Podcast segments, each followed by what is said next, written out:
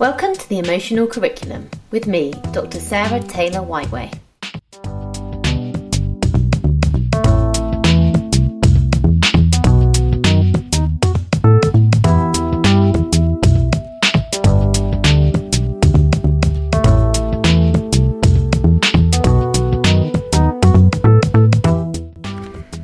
We use language every day to talk to students and about students, but have you ever stopped to think about the impact it's having, particularly on autistic students? Today, we speak to Becky Morgan, whose research has explored adolescent autistic girls' self concept. We discuss how labels can be empowering, how they found their sense of belonging, and how schools can use this to help them fit in.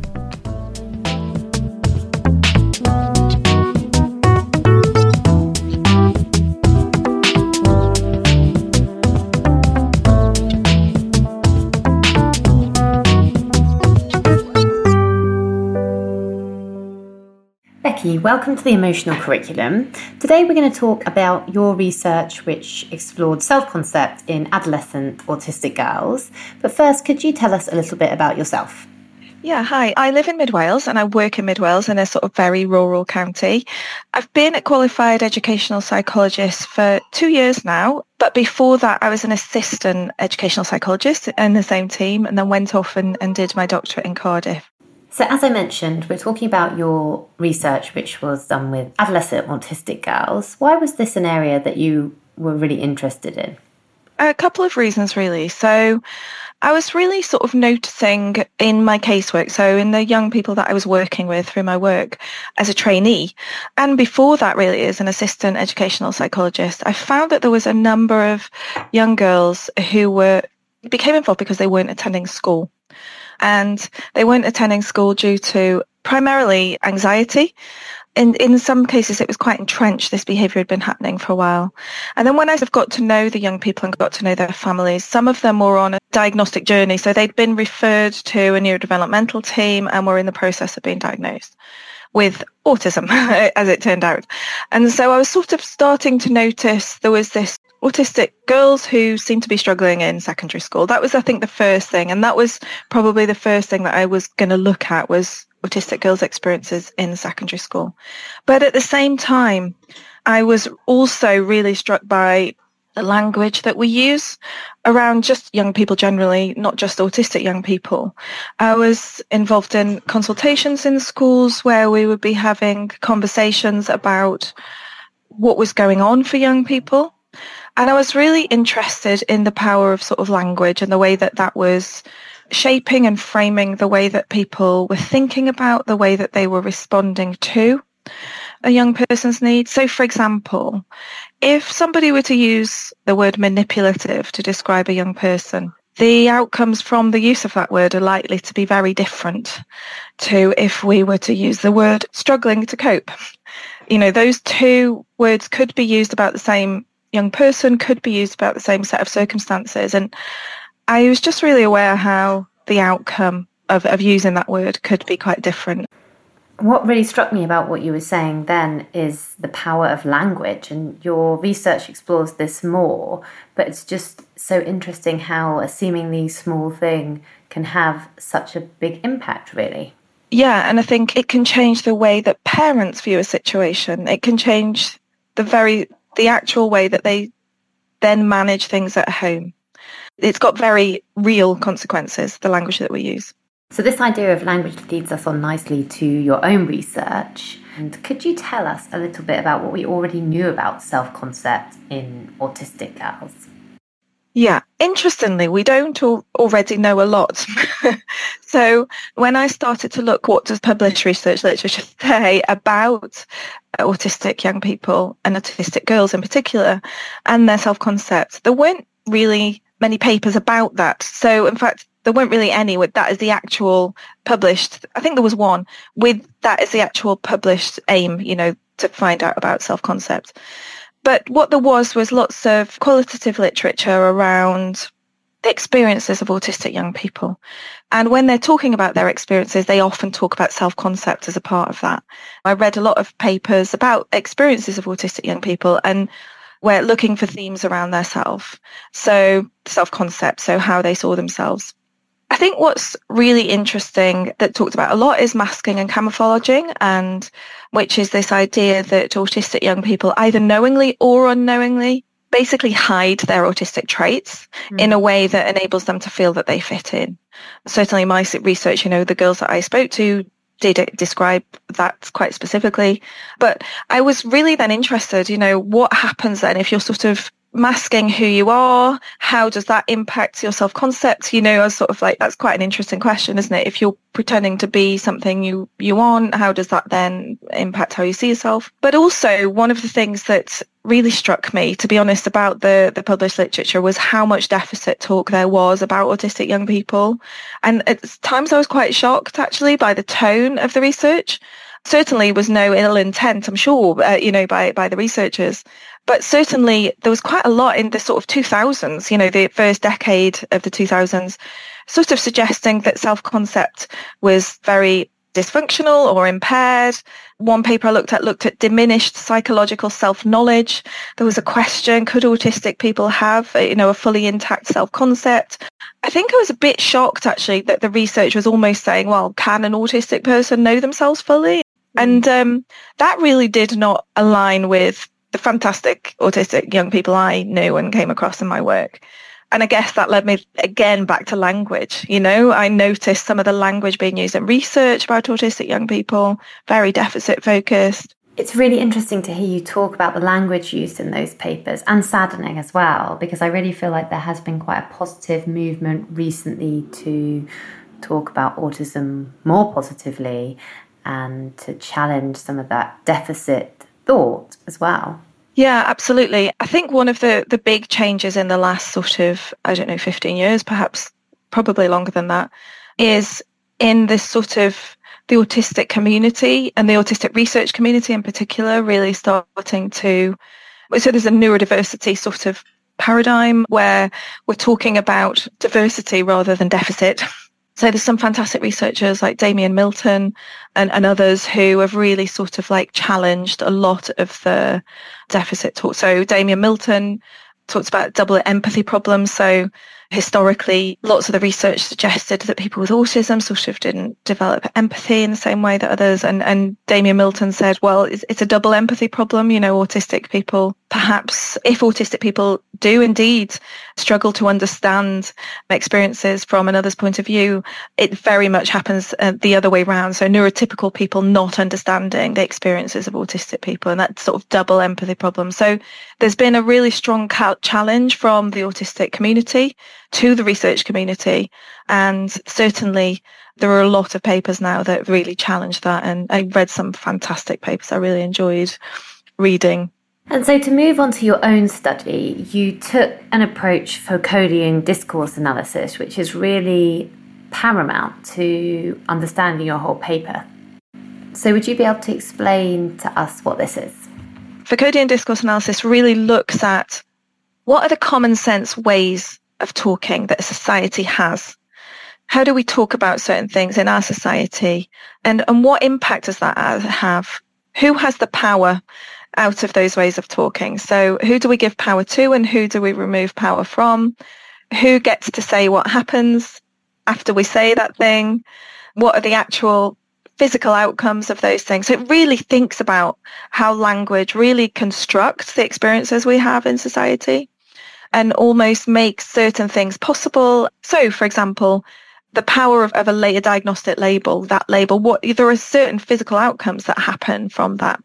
So if you have a diagnosis of a particular thing, you may be given medication or you may have access to a certain resource that you wouldn't have if you didn't have that diagnostic label. So language has a lot of power and I really wanted to explore that. Absolutely.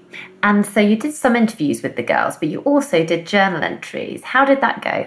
What I realized was that if I was going to ask for journal entries, I needed to provide some structure for that. So the research around working with autistic young people tells us that structure is really important, knowing what's expected. I gave them a sort of like example, a few starting lines. So I said, this is, I want you to talk about this here, and you might say this.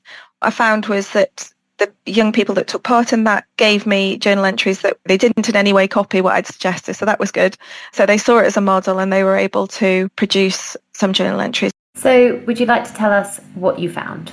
The methodology that I use, discourse analysis, you're sort of not so much finding things as looking for something. So I, I said before about Foucault's methodology, you're really looking for common sense ways of talking that happen in real life. You're, you're identifying those and then you're thinking about how that impacts the lives of autistic young people, I guess. So you're really thinking about how does power show up in talk? What might that be doing?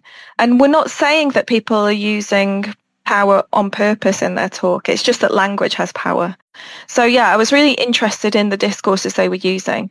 What I thought about was the ways that a diagnostic discourse, the way that that sort of diagnostic medicalized way of talking, that has a lot of power in it. Okay. So it's quite hard to challenge a medical diagnosis. And so once the word diagnosis is used, once we are talking about consultants being involved in producing, you know, or medical professionals agreeing that somebody has autism, there is a lot of power about that. And there's a lot mm. that people cannot then almost challenge. So what was interesting to see was that some of the girls certainly already, they said knew that they had autism, which for a start is quite interesting when we think about some of that research which suggests diminished psychological self-knowledge.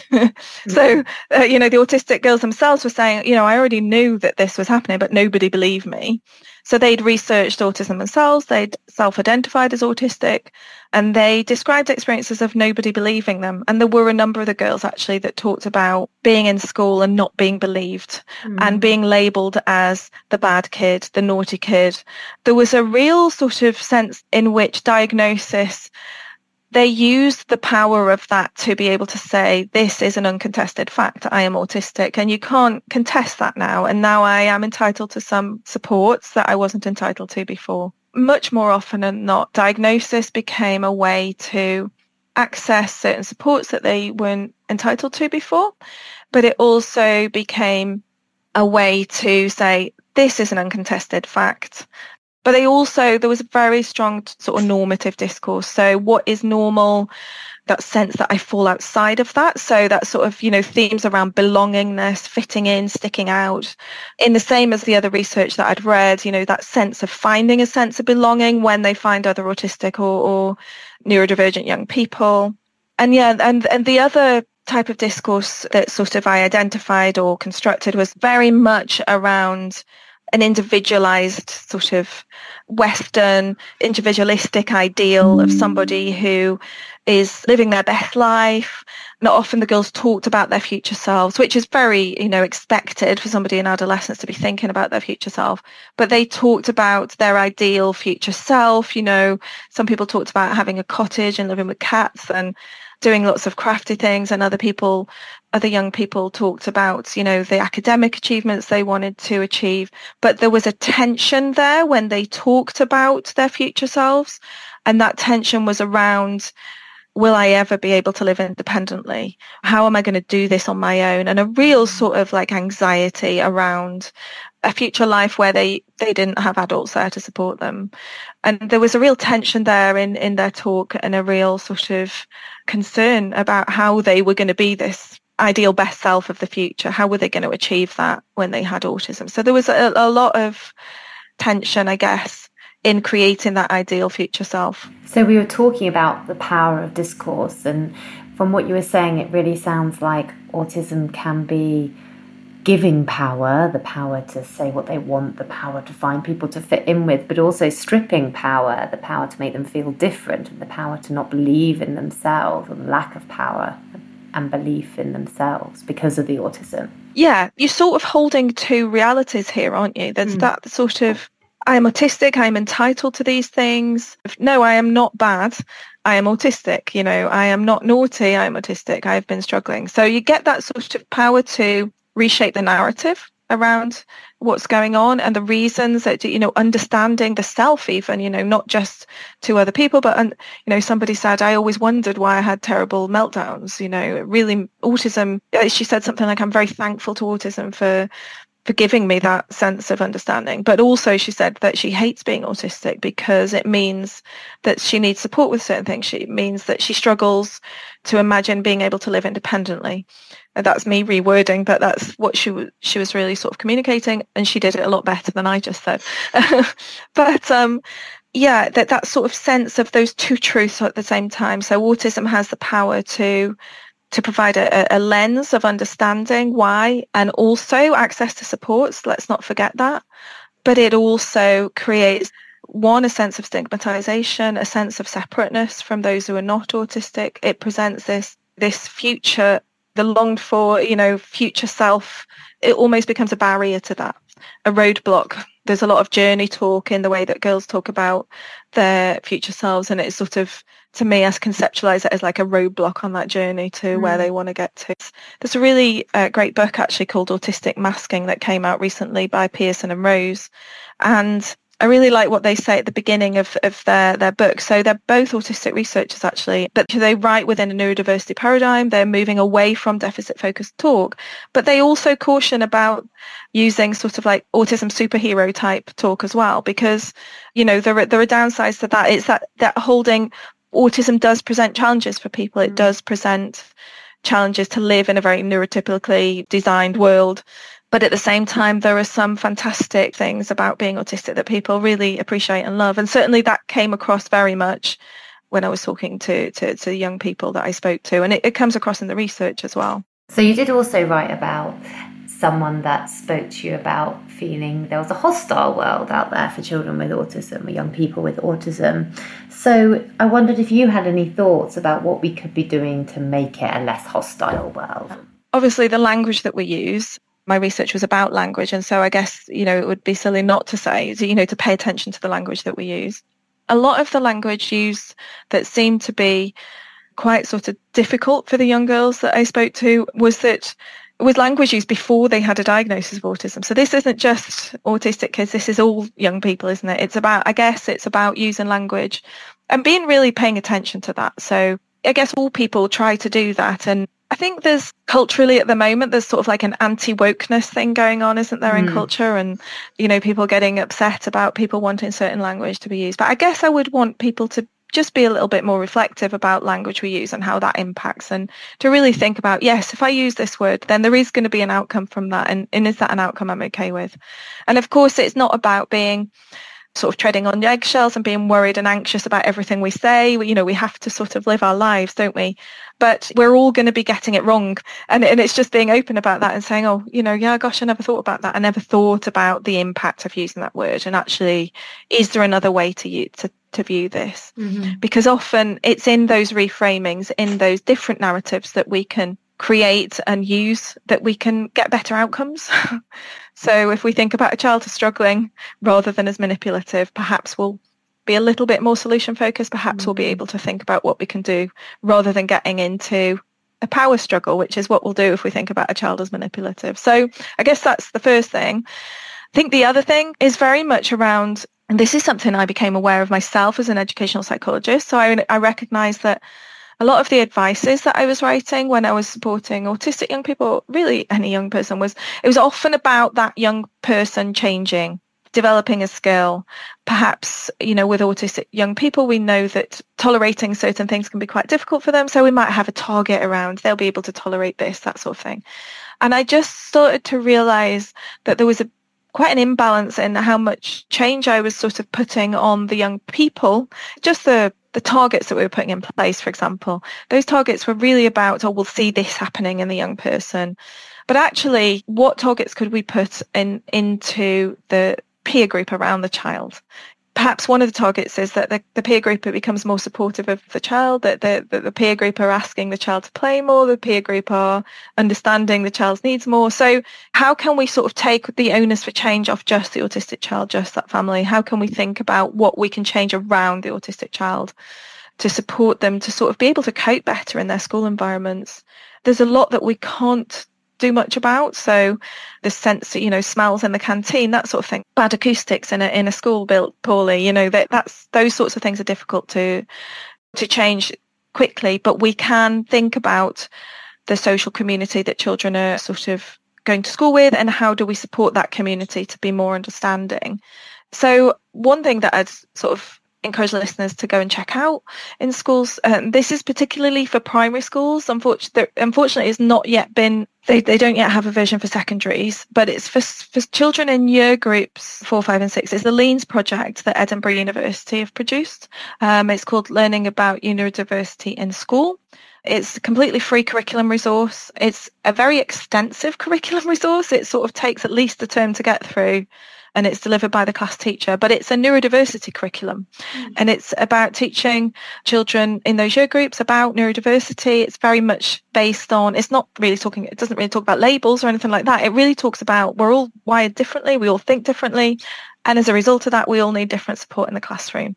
And we're supporting some of our schools in our county to use it and the young children are loving it. And they're actually starting to advocate for their peers' needs. Mm. So they'll say to their teacher, oh, wait there a minute, but if we do this, how's that going to be for Charlie or whoever? So that's about improving equity, improving belonging really for autistic children and young people. And I think that belonging word is a big one. And I think that's ultimately what we need to try and support for autistic young people in school is that sense of belonging in their school community and in their wider community. And so, to finish our discussion, if there was one thing that people listening would take away from what we've talked about today, what would that be? And I think that schools are good at doing this and try to do this already. But, you know, I think the the number one message is for us to really listen to the experiences of young people, autistic young people, and to sort of believe them. I guess it's to try and get ourselves out of that sense of, I guess, power struggle that can sometimes happen in schools. Eh, well, in adult relationships, not schools, in, in all relationships is that power struggle, isn't there? Often present. And so it's being aware of that and just really listening in to what the young person's telling you and really trying to empathize. It's really difficult in busy school life when you've got so much to do and so much. But if we can create that space where we can really listen in to the experiences that children and young people are having and really respond to that as if it were true, even if you're holding that thing, I'm not sure that this is really what's going on. Mm. Think what could we do to sort of like support in, in this situation? I think it's a very basic basic thing. And I think that a lot of teachers already want to do that. And I guess busy days, busy schedules get in the way of that. But if we can get back to listening, when I sort of the girls that I was talking to, those those experiences they, that they described of before they had a diagnosis, of being labelled the bad kid, of we worry sometimes as educational psychologists, I think about labels and the and the impact of those. But I think what I learned was that young people already feel labelled, mm. but they mm. just haven't got a label of, di- of uh, autism. They had a diagnosis of bad kid or sort of naughty or difficult. And so I guess it's general advice for us as humans, isn't it? To try less to sort of label each other with, with bad labels. But yeah, certainly with the young people we're supporting to just really try and listen in to what their experiences are and respond to that. Mm. Yeah, and I think that what you've said before about just being aware of the power we have, the power to believe someone or not, and the influence that could be having, I think is really important, powerful even. Yeah, no, absolutely. Power is language and power. They're just so interconnected. It's how we do things in society. Language is just like the core basis of, of, of our social interactions. So, um, so yeah, it's, and, and it's so invisible, isn't it? It's so, it's there. We're not thinking about it a lot of the time but it shapes so much of our lives. Um, so that sort of that focus on language, that focus on power is really important. Absolutely. A really important thing to end on. So, Becky, thank you so much for coming and speaking to us today. And thank you for listening. If you like this episode, then please do subscribe. And you can follow us on Twitter at emcurriculum. You can email us on theemotionalcurriculum at gmail.com. See you soon.